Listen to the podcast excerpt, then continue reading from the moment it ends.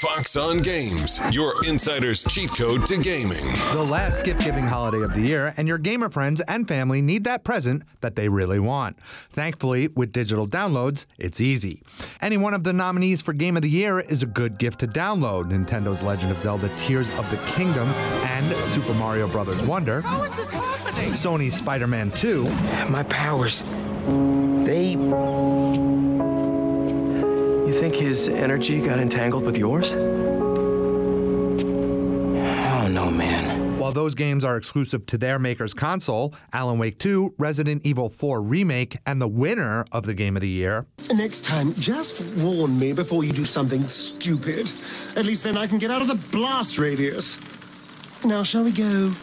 Or do you have any other chaos you need to unleash here? Baldur's Gate 3 are available on most major consoles and PC. For any live service games, battle passes or in game currency in games like Fortnite, Roblox, and Call of Duty that allow players to purchase in game items and clothing. If you don't want to do something digital, a good headset is always a recommendation. Corsair's Virtuoso Pro has become my go to on my console and PC, while the Rig 900 Max HX has become my on the go for my mobile and Nintendo Switch gaming.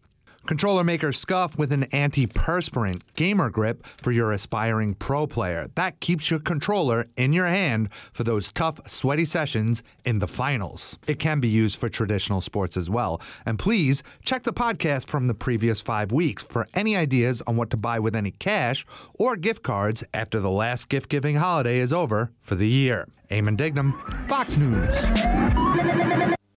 Listen to Fox News Podcast shows ad free on Fox News Podcast Plus, on Apple Podcast, Amazon Music with your Prime membership, or follow wherever you get your podcasts.